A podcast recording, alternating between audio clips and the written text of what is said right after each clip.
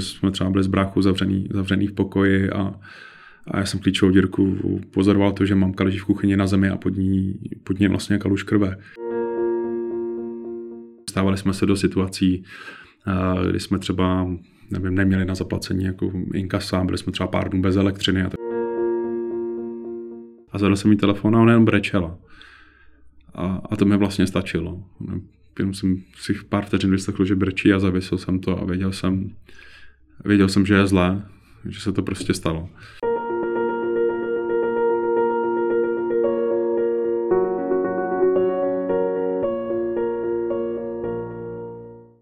Já jsem Lenka Roštoková, členka organizace Wine for Help a přináším vám podcast Vypovězení. Mým prvním hostem ve studiu podcastu je moderátor CNN Prima News Sommelier, vášnivý cestovatel, hokejový Spartan, táta 13-letého Ondry a brácha Honzíka, který v 16 letech podlehl vážné nemoci. Vítám tady předsedu naší organizace Wine for Help Jaroslava Brousila. Jardo, ahoj. Ahoj. Představ nám svoji rodinu. Tak eh, já začnu asi u té eh, minulosti. Jsem z takové běžné čtyřčlené eh, rodiny, ze které jsem teď byl ale pouze já. Jak si ty zmínila, tak můj brácha Honzík zemřel v 16 letech a pár let po něm zemřela i moje mamka a krátce na to i můj táta. Takže jsem vlastně z rodiny zbyl sám, ale mám 13-letého syna Ondru, mám partnera a, z té širší rodiny mám ještě eh, babičku, takže jsme taková menší rodina, ale spokojená. Jaký byl váš věkový rozdíl mezi, mezi Honzíkem a tebou? Eh, Honzík byl o dva roky mladší. Takže ty už si ho vlastně pamatuješ eh, vedle sebe jako brášku od jak živa. Mm-hmm. Já si vlastně nepamatuju tu dobu, kdy jsem byl ještě sám. Automaticky vždycky tam byl, vždycky tam byl ten brácha. Kdy jste poprvé začali zjišťovat, že vlastně Honzík není úplně v pořádku, že ho něco trápí? Myslím, že to bylo v době uh, právě té školky, mého nástupu do školy, protože brácha začal být hodně hyperaktivní, uh, možná i lehce agresivní, že tak jako řádil, rozbíjel věci kolem sebe, byl tak jako k nezadržení a v tu chvíli se to samozřejmě začalo řešit. Uh, škola nebo školka na to povolala i sociální pracovnice, takže jsme chodili k pedagogickým pracovníkům, prošetřovalo se to, protože se to samozřejmě nejdřív hodnotilo jako zanedbání nějaké péče. Takže to byly ty první momenty, kdy jsme asi začali vnímat, nebo i kdy já jsem vnímal, že je něco špatně. Ale samozřejmě pořád tam vůbec nebyla myšlenka na to, že by to bylo kvůli nemoci. Jaký byl ten proces, kdy jste vlastně zjišťovali tu diagnózu? To byly dlouhé měsíce eh, cest do Prahy eh, k lékařům, kdy jsem jezdil zároveň s bráchou i já, protože vlastně byli jsme pod drobnou hledem oba dva. Eh, absolvovali jsme hromadu, hromadu vyšetření a trvalo to asi myslím, že třeba minimálně rok, než eh, byla stanovena bráchově diagnoza, eh, kterou tedy byla potom mukopolysacharidóza. K té se dostaneme. My jsme vlastně nezmínili, kde jsi vyrůstal. Já jsem z Kovanska, to je malá vesnice Uniburka, která v té době měla zhruba asi 120 obyvatel. Nevím, jak je na tom teď, asi to bude dost, dost podobné, takže jsem takový rodilý vesničan. Mukopolysacharidóza. Šílený název. Co se pod tímto názvem skrývá za nemoc? Když to vezmu z toho pohledu, který znám už teď a znám ty detaily té nemoci, tak eh, se v podstatě narodí zdánlivě zdravé dítě, který, eh, které má do určitého věku normální vývoj. U někoho je to do dvou let, u někoho do pěti let, eh, vždycky se to liší podle, podle typu. Pak nastoupí ta hyperaktivita, ta nezvladatelnost v podstatě, v té době většinou dojde k té diagnostice a potom vlastně to nabere takovou v podstatě zpátečku, že to dítě, co se do té doby naučilo, tak vlastně pomalu zapomíná. Tak to bylo vlastně i u bráchy, že eh, přestává mluvit, přestává chodit, projevovat emoce, eh, přestává mít tu schopnost eh, se vůbec najíst a podobně. Když jste se dozvěděli o té diagnoze, já vím, že ty jsi byl poměrně malý, možná si na to nebudeš úplně pamatovat. Uvědomovali si vaši, že Honzík vlastně brzy zemře? Myslím, že určitě uvědomovali, protože se mnou mluvili v tu chvíli na rovinu. Vlastně tenkrát přijeli mamka z bráchou z Prahy z nemocnice a mamka oznámila, že prostě brácha má tuhle nemoc a že pravděpodobně za pár let už tady nebude, že zemře. A já vlastně v té době si myslím, že mi bylo devět, bráchovi sedm, nejsem si jistý, to je čistě odhad, tak jsem to vlastně jako to dítě vnímal nejdřív jako senzaci, že vlastně wow, se děje něco takhle vlastně jako neskutečného, ale vlastně myslím, že tomu dětskému mozečku nemělo vůbec šanci vlastně dotéct a nebyla tam ta šance uvědomit si, co se vlastně stane, že tam brácha fakt umře. Spíš to byl takový ten jako, bude to znít, zní to asi zvláštně, ale je to takový svým způsobem jako wow efekt, že je něco jinak. Jak reagovali kamarádi, když jsi, jim, když jsi jim to vlastně řekl? Že se na to vůbec nespomínám. Vůbec se vlastně nepamatuju reakci, reakci těch kamarádů. Kdy jsi začal uvědomovat, co vás vlastně čeká? Já myslím, že to přišlo docela krátce, krátce na to. Ale eh, si myslím, že eh, zažívá to asi, každý zažíval to asi i rodiče, i když jim do hlavy nevidím, nebo neviděl jsem, že nejdřív je tam ten šok a člověk si neuvědomí, eh, co se děje, co, co to je to vlastně za zprávu. Takže když vlastně odezněl tehle ten šok, tak pak to člověku začne, začne dotékat a začne tím přemýšlet, přemýšlet vlastně úplně jinak. A, a ty dny plynou a člověk se vlastně probouzí, probouzí s tím, jakože stane se to dneska, dneska ten brácha umře, nebo ne, nebo se to ještě jako nestane. A dost tomu vlastně přizpůsobí svůj život. Já jsem jednak jako byl hodně vedený od rodičů k tomu, abych o bráchu pečoval, i když asi v takové míře, eh, kterou jsem v té době ne, nepřijímal, protože mi to vlastně bralo v podstatě ten dětský život ale, ale byl jsem v tom a tím se vlastně zesílil ten vztah, který jsem k bráchovi měl, takže člověk pak jako přemýšlí nad tím dnem, chtěl bych ho vzít ven, protože proč třeba už se zítra ven nepodívá, tak, eh, tak ho vezmu na to místo, který třeba měl rád, když ještě chodil. Takže člověk vlastně spadne svým způsobem do takového stereotypu, kdy ty dny, měsíce a pak vlastně i roky plynou tímhle způsobem. A já si pamatuju, že jeden čas jsem o tom měl třeba i docela ošklivé sny, že se mi zdálo, vlastně, zdály se mi sny o tom, jak brácha umřel a kde umřel. A, a pak vlastně jsme třeba na to místo jeli a já jsem byl sevřený nějakým jako strachem, co když se tady ten sen vyplní, co když je to to místo, kde se to zrovna, zrovna stane. Nebylo to úplně jednoduché. Chtěla jsem se právě zeptat, jak se vlastně proměnil tvůj vztah k němu, když se tu informaci dozvěděl, takže váš vztah se zintenzivnil. Určitě, my jsme byli asi jako dva malí kluci, většinou spolu dva mladí kluci bojujou, asi si hlídají, kdo, kdo má čeho míň, kdo má čeho víc a je tam taková ta, nechci říct nevraživost, taková ta soutěživost a to, že se eh, ty kluci jako občas do sebe pustí, eh, jsou tam ty rozepře, ale pořád v, v tom sourozeneckém vztahu, takže tohle to tím vlastně pominulo, že vlastně tyhle ty spory a tak vymizely, ale je to samozřejmě i tím, že Eh, že ten brácha rychle eh, ztrácel ty schopnosti. Ono vlastně v době, kdy nám to bylo diagnostikováno, tak už toho moc neřekl a za chvilku už neřekl vůbec nic. Takže to samozřejmě na to mělo všechno vliv. To období, eh, ve kterém ty se vlastně o něj staral od nějakých tvých devíti let do jeho šestnácti, jak vlastně probíhal takový klasický běžný den?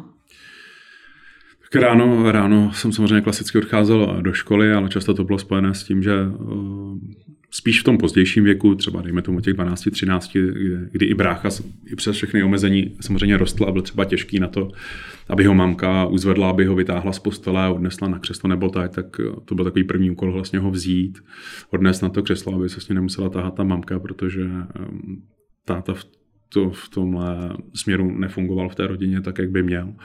Takže to bylo na mě nebo na mamce, takže takový ranní rituál postarat se o toho bráchu Eh, pak odejít do té školy, ale když jsem se vlastně vrátil z té školy, tak eh, to bylo zase o tom vrátit se k tomu, k tomu bráchovi, protože naši, naši měli hospodu, eh, kde, než, když jsem byl já ve škole, tak tam pracoval táta, mamka byla s, s Honzou doma a když jsem přišel ze školy, tak táta už se pracovat moc nechtělo a musela nastoupit ta mamka a já vlastně uh, jsem se o toho, o toho bráchu musel starat po zbytek toho dne, což bylo, když jsem chtěl jít uh, se svým kamarádem, uh, tehdy nejlepším Michalem ven, tak jsem musel jít s, s tím Honzou, nešlo, abych, aby zůstal doma.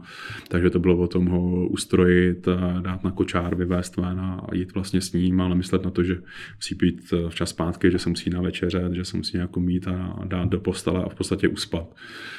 Takže když on usínal třeba kolem deváté, desáté, tak tím je v podstatě svým způsobem končila šichta, když to tak, když to tak nazvu. Ta peče o něj spočívala vlastně i v těch nejintimnějších detailech. To znamená, že to musel přebalovat, krmit, koupat.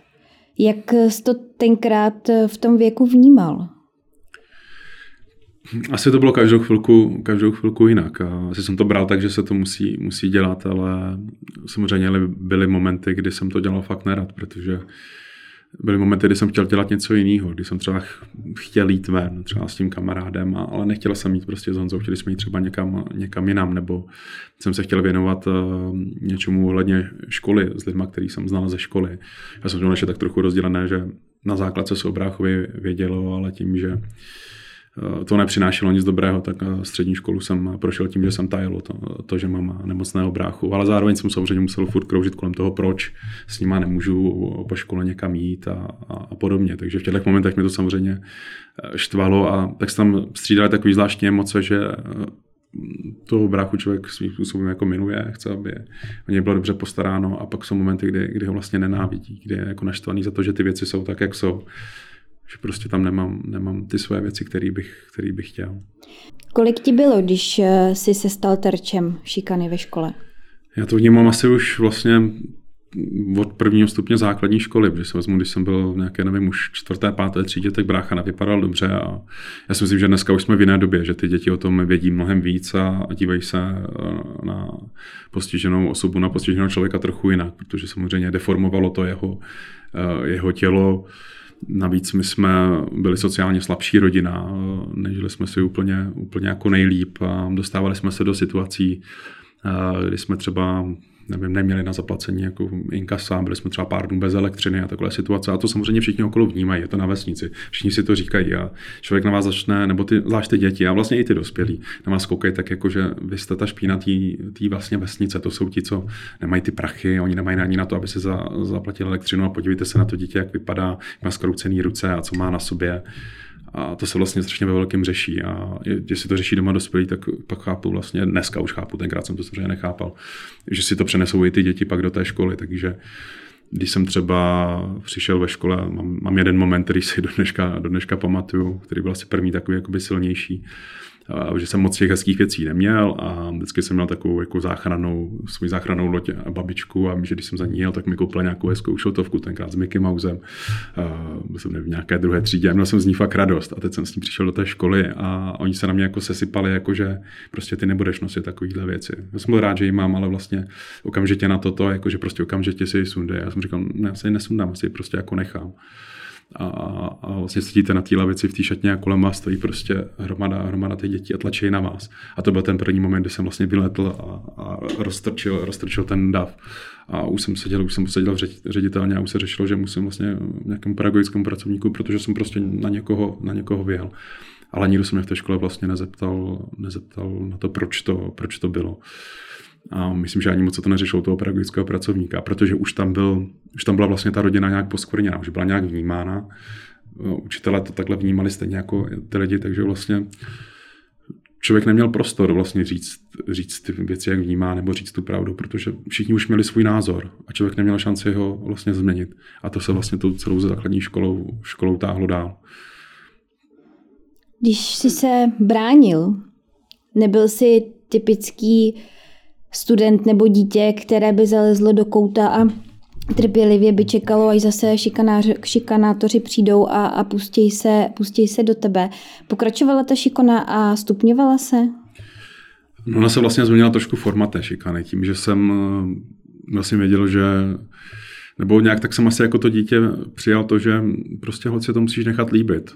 Asi jsem eh, teď to dokážu tak zhodnotit, že jsem to tak asi podvědomě eh, přijal.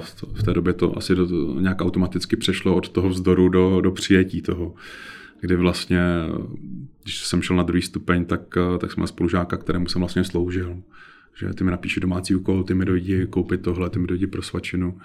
A stal jsem se takovým vlastně sluhou. Ale mě ta role vyhovovala, protože pokud jsem vlastně dobře sloužil, tak jsem byl v klidu a nikdo mě nenapadal.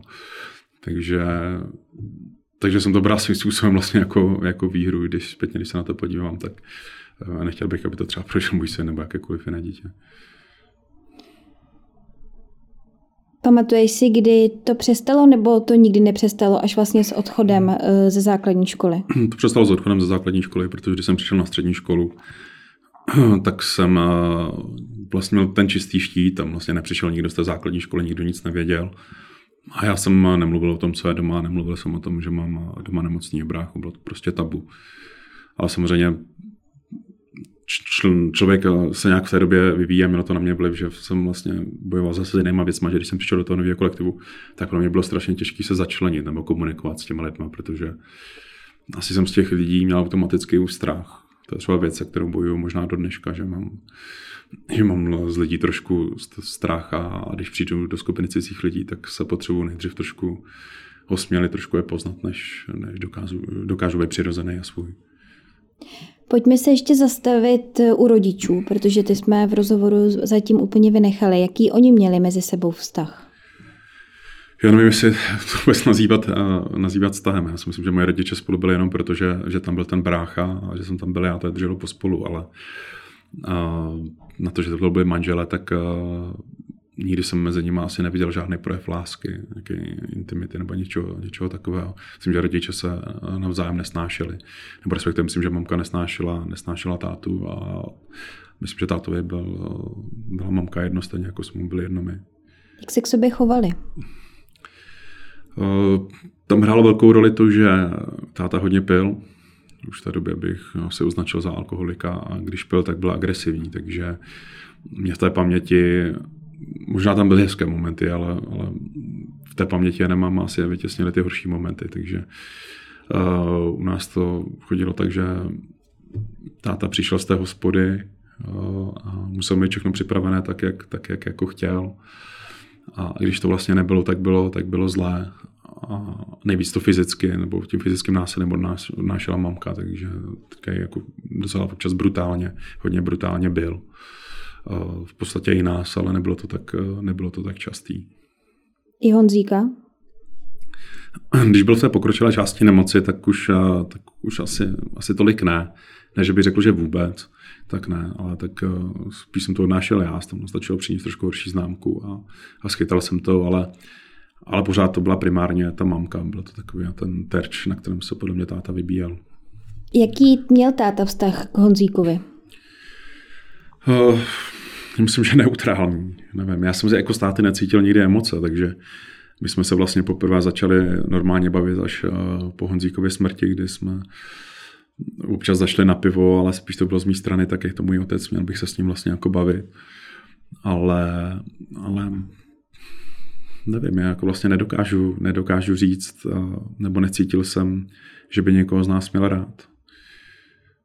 Dal vám najevo jakýmkoliv způsobem, že, ho, že vás má alespoň trošku rád, nebo si to tam vůbec necítil? Necítil, to právě ty momenty, a možná tam byly. Já se nechci křivdit, já jenom si je prostě nepamatuju. Já si pamatuju ty brutální věci a, a když si prostě vybavím tátu, tak se mi, tak se mi vybaví plno scén, na který bych nejradši zapomněl. Na těch scén, kdy útočil na tu mamku a, a, a byly tam prostě ošklivý, ošklivý momenty, kdy my jsme třeba byli z bráchu zavřený, zavřený v pokoji a, a já jsem klíčovou dírku pozoroval to, že mamka leží v kuchyni na zemi a pod ní, pod ní vlastně kaluž krve, protože po ní táta házel nějaký půl litry, rozřízlo jí to nohu. A já jsem vlastně jenom jako dítě přemýšlel, jako je ještě živá, nebo, nebo už je mrtvá. A těch momentů bylo hodně. A vlastně to, co mi zůstalo v paměti, když bych nechtěl. A i kdybych se snažil sebe víc, tak prostě ty světlý momenty moc nevidím. Nebo v podstatě vůbec. Pojďme ještě eh, ke vztahu mamky k, k Honzíkovi. Jak eh, ona se k němu chovala? Jo, tak toho měla, měla ráda stejně jako mě. My jsme to v té rodině měli nastavený trošku jinak, že vlastně u nás nebylo zvykem si projevovat city. Říkat si, jako máme se rádi, ale já úplně nevím, nevybavu si, jak jsem to vnímal jako to, jako to dítě. Já jsem samozřejmě byl s mamkou často ve sporu, kdy jsem třeba chtěl ten prostor pro sebe a nech, nechtěl jsem se po starat o to bráchu. Což samozřejmě vedlo k tomu, že jsme se o tom jako dohadovali a tak, ale když se zpětně podívám vlastně, co se všechno snažila dělat a co všechno vlastně vytrpěla, proto, aby v té rodině vlastně zůstala. Že? Myslím, že jaká ženská by odešla, ale furt myslím na to, že musíme mít kde bydlet a, a podobné věci tak si myslím, že se pro nás vlastně dost obětovala, takže myslím, že ta láska jako z její strany byla velká, akorát, eh, nevím, co nazvu, i ta řeč lásky byla v tu, v tu dobu jiná, což vlastně jako chápu, protože ji vlastně obdivuju za to, co, co všechno vydržela. Ty jsi zmiňoval svého nejlepšího kamaráda, jestli jsem to hmm. dobře pochytila, tak Michal se hmm. jmenoval. Jaký jste měli vztah, co se týká vlastně těch věcí okolo Honzíka? Jak on celou tu situaci jako tvůj nejlepší kamarád vnímal? Uh, já vlastně nevím. Nevím. protože já nevím, jestli jsme se o tom někdy bavili, ale možná to přijímal tak strašně automaticky, že nebylo potřeba se o tom bavit a možná bych se ho na to v dnešní době rád zeptal a někdy se ho na to zeptám. Ale, ale v té době nevím, protože on vlastně jako jediný ze všech těch dětí to vlastně neřešil. Mu bylo jedno, že se uberu bráchu, že vypadá tak, jako vypadá. Neřešil, jaký jsou poměry u nás v rodině a vlastně v tomhle tom se úplně odlišoval od všech ostatních a, a za to si ho strašně vážím a, a jsem rád, že je mým kamarádem do dneška. Je to jeden z vlastně, nejvážnějších lidí, který v okolí mám. Právě protože si myslím, že mě v tom dětství vlastně dost podržel, aniž by o tom věděl. Než začneme tou nejtěžší částí, tak ještě bych se zeptala, jaká je tvoje jakákoliv pozitivní dětská vzpomínka. No jsou to vlastně ty vzpomínky na bráchu. Na ty, na ty vzpomínám, na ty vzpomínám rád, protože no, když už jsem, když jsme něco jakoby podnikli, když jsem třeba vzal ven nebo někam jako na výlet na ty místa, který má rád a ještě trochu projevoval emoce. Ono stačilo, aby se třeba usmál, to době bylo, bylo, bylo jako vzácný, tak vlastně to jsou ty momenty, na které vzpomínám na který vzpomínám asi nejradši a společně s tím asi na ty chvilky, chvilky s tou babičkou, že my jsme spolu strávili čas časy třeba, když já jsem skončil ve škole, když už jsem chodil na druhý stupeň do Nymburka, tak jsem po škole chodil na chvilku za babičkou a byl to, to skvělý čas, kdy jsem vlastně nemusel být doma, vždycky jsme si vyšli někam třeba nějaký dortík nebo na, na Vlašák a podobně. Tak, eh, tak to byly vlastně asi ty nejhezčí momenty, na který, na který rád vzpomínám. Když se Honzíkovi začala nemoc zhoršovat, jaký to mělo průběh? Co se vlastně všechno měnilo? Hmm. Ono vlastně to postupné zhoršování, jak, jak se s tím člověkem každý den, tak to tolik vlastně nevnímáš a, a, a nevidíš. No, to, to vlastně, když jsem to diagnostikovalo, tak řekli, dožije se třeba 14, 13, 14 let. Takže vlastně člověk čeká, že uh, v té době, v těch 13-14 přesně jsem spadl do té, do té situace, kdy člověk každý den nebo, nebo většinu dnů přemýšlí nad tím, tak stane se to dnes, nebo se to nestane. Vlastně člověk pozoruje, jestli se tam jako něco mění.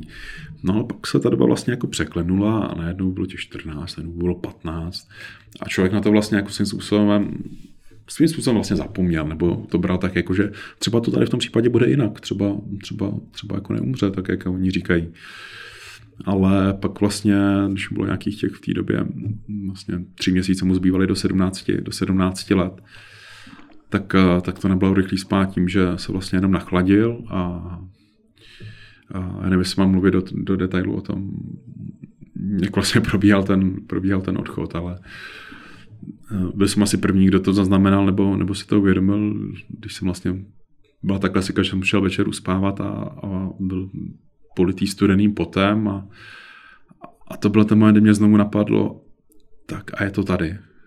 To je asi ten, to je asi ten konec, protože vlastně zdá se ti, že už koukáš vlastně na mrtvého člověka, protože úplně bílý politý studený potem není to hezký pohled tak jsem na to zareagoval tím, že třeba jsem uspal, tak jsem začal zpívat i oblíbené písničky a tak a zase jsem přemýšlel nad tím, ať, ať má na ten odchod všechno vlastně, co má, co má rád. Takhle jsme vlastně usnuli oba dva, když jsme se jako celou noc v podstatě drželi za ruce a ráno jsem se probudil a on tam pořád byl, vypadal pořád špatně, ale, ale žil. Tak jsem říkal, aha, tak dobrý, to jsem si jenom myslel, to je v pohodě. A jsem říkal, tak můžu v klidu odjet a byl jsem tu chvíli domluvený vlastně s kamarádama, které se znal skrz střední školu, takže že se sejdeme v Poděbradech a že se budeme zahrát hokej. A, tak jsem tedy vyrazil, odjel jsem. Myslel jsem si, že s čistým svědomím, že je vlastně všechno v pořádku, že jsem přijel do těch Poděbrad, dorazili jsme na stadion, začali jsme hrát, pak jsme šli odpočinout a pak přišel vlastně telefonát od mého bratrance. Jsem to zvedl a on řekl jenom jako, Honza je mrtvej a já jsem vůbec vlastně nechápal, nechápal co, co, co, co to meleš, co to, co, to, co to vlastně jako říkáš. A, a začal jsem na něj řvát, a jak je to vlastně blbé, že, jak jsem, že dělá z takových věcí srandu, že on vlastně jako jsme byl i srandista, nebo je. A, a, a nepřijmul jsem to a zavěsil jsem to s tím, jako že uh, sorry, jsi blbec, prostě tohle já nebudu poslouchat. Zavěsil jsem to, sedl jsem si, během pár vteřin se mi to rozleželo v hlavě a vybavil jsem si celý ten večer a vlastně mi došlo, aha, možná se to stalo. A v tu chvíli mě zachvátil strašný vlastně jako záchvat steku, že jsem vzal tu hokejku, rozmlátil jsem mi tam o mantinel. S tím, že prostě to ne, ale to se přece nemůže, nemůže stát. Ale, ale furt jsem nějak si říkal, hm, třeba to tak jako, jako není, ale na to mi zavolala vlastně, vlastně teta, myslím, že asi rodiče nebo mamka na to neměla odvahu, sílu, tak volala teta. A zadal jsem jí telefon a ona jen brečela. A, a to mi vlastně stačilo. Jenom jsem si v pár vteřin vyslechl, že brečí a zavěsil jsem to a věděl jsem, věděl jsem, že je zlé, že se to prostě stalo. A vlastně nevím, jak tu chvíli popsat, popsat tu emoci. Asi to zná každý, komu umře někdo, někdo blízký, na koho je jako fixovaný, že najednou to není vlastně odchod jenom toho člověka, ale najednou jako kdyby vlastně nebylo nic, kdyby vlastně nic nepokračovalo. Prázdno. Tak, takže jsem si jenom sedl před ten stadion a asi hodinu jsem tam seděl. Těch pár lidí bylo kolem mě, za to jsem jim do dneška vděčný, že vlastně mě nechali si to odžít, ale zároveň čekali, jestli budu potřebovat pomoc. Ale vlastně jsem ani neurodnil ani slzu za tu hodinu, jenom jsem prostě přemýšlel nad tím, co se to vlastně jako děje. A, a pak jsem jenom poprosil, jestli by mě doprovodili domů. Chtěl jsem jít tady pěšky z těch Poděbrat, když to bylo, bylo asi 10 kilometrů nebo kolik, tak, tak oni to respektovali, šli jsme a, a šel jsem za těma rodičema a do té doby jsem vlastně s mamkou nemluvil, protože mi, ona mi nezavolala a já jsem ji nezavolal. Asi jsme ani jeden nevěděli, jak na to, nebo jak to udělat. Mamka si udělala tu informaci, že to vím a, a nevěděli jsme, co, co vlastně jakoby s tím. Takže jsem vyrazil, vyrazil domů za nimi. Co se dělo, když jsi přijel domů? Hmm. No, jak jsme zmínili, že jsme měli hospodu, tak oba, oba rodiče byli v hospodě. Uh, když jsem byl možná naštvaný, si říkal, že se stane takové, oni nic jako do hospody. A říkal jsem mu OK, tak nějakou dobu jsem před tou hospodou sbíral odvahu, abych, uh, abych tam teda šel. Tak jsem tu odvahu zebral, vlezl jsem dovnitř a to jsem viděl něco, co bych asi nikdy vidět nechtěl, nebo co jsem vlastně nechápal. Nechápu do, do dneška, že vlastně to člověka může až tak zamávat, protože mamka, mamka tam byla oblečená bráchové oblečení, což vlastně to koukáš jako blázen, jako co, co, co, to je za pohled. Vlastně je to děsivý, trošku mě to jako vyděsilo a, a, a byla totálně na mol. Stejně jako táta byl na mol s tátou jsme jak jako nekomunikovali. Ani vlastně nevím, co jsme si s mamkou řekli. Myslím, že skoro nic. Takže to... Asi jsem jenom řekl, že teď nemůžu být doma našel jsem odvahu, abych vlezl, vlezl do toho domu, kam jsem se bál, protože to bylo to místo, kde brácha umřel. A vzal jsem si pár věcí a odešel jsem, já jsem tenkrát té tetě a, a to byl vlastně zároveň můj, můj odchod, už vlastně trvalý odchod z domova. A odešel si, protože jsi byl na rodiče naštvaný za to, že nesmutnili podle tvých představ, nebo si odešel, protože si nechtěl být v prostorách, kde Honzík zemřel, nebo se tam bál, nebo jaké byly tvoje pohnutky toho, že jsi vlastně odešel? Na rodiče jsem tak neměl vůbec, tak jako věděl jsem, že v té době bylo mi, bylo mi 18, věděl jsem, že jsou věci, které nemohli oni ovlivnit a že to muselo jakoby přijít, takže tam vztek vůči rodičům nebyl žádný, ale byl to strach z toho místa. Vlastně jako jsem, to je to místo, kde jsem se o toho bráchu několik let staral, kde jsme spolu žili. A já jsem vlastně najednou to místo nemohl vidět jako bez něj. Nechtěl jsem tam být bez něj. A asi jsem se necítil silný na to, abych tam koukal na všechno, co mi ho připomíná. Měl tam všechny věci, všechny hračky, všechno. Takže mm, nešlo to. Prostě to nešlo, ač mamka, mamka to špatně nesla, několikrát mě prosila, abych se vrátil, já jsem to jednou zkusil a, a bylo mi, nebylo mi z toho vůbec jako dobře. Strávil jsem tam jednu noc, v který jsem řekl, že jsem mluvil, že prostě už tam nechci být, že chci prostě pryč. Kam jsi odešel, k tetě nebo k babičce? Tu noc, co brácha odešel, tak, tak jsem šel k tetě, ale ty další noci jsem byl u babičky a krátce na to jsem vlastně už začal, začal řešit i vlastní bydlení tím, že jsem sice pořád chodil na střední školu, ale díky tomu, že, nebo kvůli tomu, že jsme byli sociálně slabší rodina, tak eh, bylo nutné chodit do práce, abych si, abych si sám na sebe vydělal, nebo abych pomohl i té mamce, takže jsem si i jako student vlastně vydělával docela slušné peníze. A trošku jsem si té práce přidal a, a trošku jsem se pak odstěhoval, našel jsem si byt v Poděbradech, kde jsem, kde jsem dodělal tu školu a zároveň jsem tam našel stabilnější práci. Co to bylo za brigádu, kterou si dělal při tom studiu? Jsem, ve všední dny jsem eh, chodil po škole eh, do restaurace, nejdřív v Lise nad Labem do restaurace, kde jsem kde vlastně žila i teta. Takže jsem využíval toho, že jsem tam mohl přespávat nebo tak, takže ve všední dny jsem jezdil tam. Potom jsem se teda na ty všední dny našel práci v Poděbradech eh, v restauraci.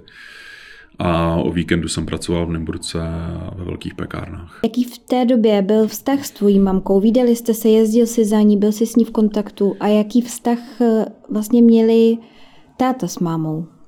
Hmm, u táty s mámou to začalo, nebo zůstalo, vlastně zůstalo. Tam si myslím, že se nic, nic nezměnilo. Možná si každý víc začal žít eh, tím svým životem. Mamka si vlastně pak eh, našla milence, to já jsem teda těžko, těžce nesl, protože prostě, ať jsem měl vztah k tátovi, jaký jsem měl a viděl jsem, jaký vztah mají oni, tak ale jsem to bral jako ten 18 letý kluk, jakože ale do naší rodiny nemůže přijít někdo jiný. Dneska si pamatuju, jak jsem to chlapa, to byl chlap nás vesnice úplně nenáviděl. A nedokázal jsem se s ním ani bavit. Byl jsem hodně proti tomu, ale zároveň jsem to jako mamce nějak nevymlouval, ale, ale věděla, že to, že to chlapa rád nemá.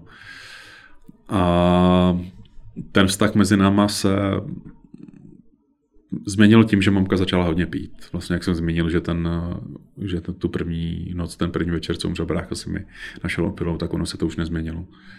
A ona vlastně jako byla, byla i další den, i další, i další. Začala, dostala se vlastně na úroveň táty a stal se z ní docela brzo alkoholik. A tím, že pracovala v té hospodě, tak když tak jako řeknu uvolněně byla u zdroje, tak to vlastně tomu všemu, všemu vše tomu nahrávalo. Ale samozřejmě jsem o tom hodně mluvil s babičkou a přemýšleli jsme vlastně, co s tím, jaký z toho dostat. Takže první nápad byl ten, že eh, se přestěhuji do Nymburka, přestěhoval jsem se do Nymburka, našel jsem si byt tam a že si mamku vezmu k sobě a že ji vytáhneme z hospody, kdy přestane pracovat a najde si práci jinde. Což se povedlo, nastoupila jako prodavačka v obchodě, měla to hned naproti tomu bytu, kde jsme žili. Ale, ale to vlastně nevyřešilo ten problém s pitím, takže my jsme byli hodně na ostří nože, protože pro mě bylo furt těžké jako vidět mamku denně opilou a začaly tam být průšvihy v té práci, až, až ji nakonec jako vyrazili a vrátila se vlastně do té hospody.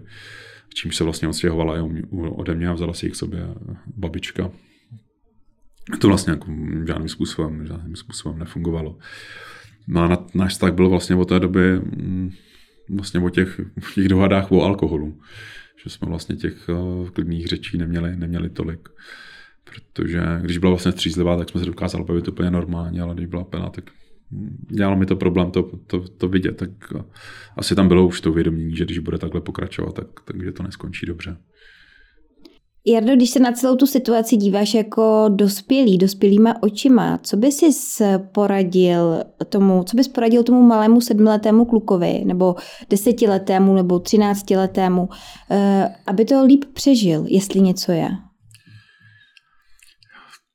Těžko říct, co bych mu, co bych mu poradil. Abych tam nejradši byl jako dospělý vedle a, a vlastně mu zodpovídal některé ty, ty věci. Ale kdybych mu měl něco, něco poradit, tak aby nehledal neustále vinu u sebe. Protože když se vžiju do těch situací, tak a byl jsem vlastně jako za něco, za něco káraný, třeba i od toho otce. Když to teď zpětně vidím, že sorry, ale nebylo to na místě. Jsem, byl jsem jenom prostě dítě, který, který chtěl mít svoje dětství. Tak já jsem to vlastně bral tak jako, že jo, dělám to špatně. Je špatně, že jsem se tady neučil, je špatně, že jsem dal bráchovi pozdě najíst, je špatně, že jsem tátovi nepřipravil to, co, to, co chtěl a vlastně si furt člověk jenom něco vyčítá. A to se asi taky jako dost výrazně projeví v tom sebevědomí, protože když se podívám zpátky, tak vlastně nějaká pochvala za něco, to v podstatě asi neexistovalo, nebylo. Možná od té babičky, možná jako, když už tak hodně výjimečně. Ale, ale vždycky bylo, tohle tak nemusíš, nemůžeš dělat, tohle dělej tak, to dělej tak, tohle musíš udělat. Ale už tam vlastně nebyla ta druhá stránka. Jednak děkuju za to, že to děláš, děkuju, že nám pomáháš a tohle se ti povedlo a tohle si udělal dobře. Aby tam vlastně nebyl takový tlak, takže kdyby tam ten tlak takový nebyl a kdyby mi ty rodiče, asi spíš sklouzám teď k rodičům, ale, ale když to vezmu zpátky na sebe, co bych poradil sám sobě, tak abych neustále nehledal vinu u sebe a nevyčítal si to, co dělám špatně. Ty už to částečně zmínil, už si na tu moji otázku částečně odpověděl, ale co, co si potřeboval od rodičů a co se ti nedostávalo, co všechno? Asi hned navážu právě tou pochvalou, že vlastně kdybych eh, občas slyšel, že se mi něco povedlo, nebo že jsou rádi, že jim pomáhám, tak by to bylo fajn. Ale v té době mi to asi nedocházelo, že mi to chybí, nebo že to nedostávám. Možná i tím, že jsem na to nebyl zvyklý. Ale třeba když eh, to vezmu s tím, jak se to promítá do mého současného života, tak eh, pro ně mají pochvaly obrovský význam, ne? že bych se úplně vynucoval, ale, ale když něco udělám a povede se mi to, tak vlastně svým očekávám, že ta pochvala přijde, protože si to užívám, dělá mi to vlastně jako svým způsobem dobře. Stejně tak, jako jak se neprojevovaly city, tak teď jsem mnohem víc uh, angažovaný v tom, rád projevuji city, mám rád, když dá člověk najevo mě, že vlastně si trošku kompenzuju to, co mi v tom dětství chybělo, takže, takže kdyby tyhle ty věci tam byly od těch rodičů, kdyby občas něco pochválili, nebo kdybych i slyšel, jako máme tě rádi, nebo aspoň té mamky mám tě ráda, vážím si toho, tak by člověk asi měl mnohem větší tu vnitřní, vnitřní sílu. Jardo, děkuju. Slyšeli jste první část podcastové série Vypovězení s Jardou Brousilem. Kdy bude pokračování, tak to se dozvíte na našich sociálních sítích, tak nás nezapomeňte sledovat a my se s Jardou těšíme opět příště.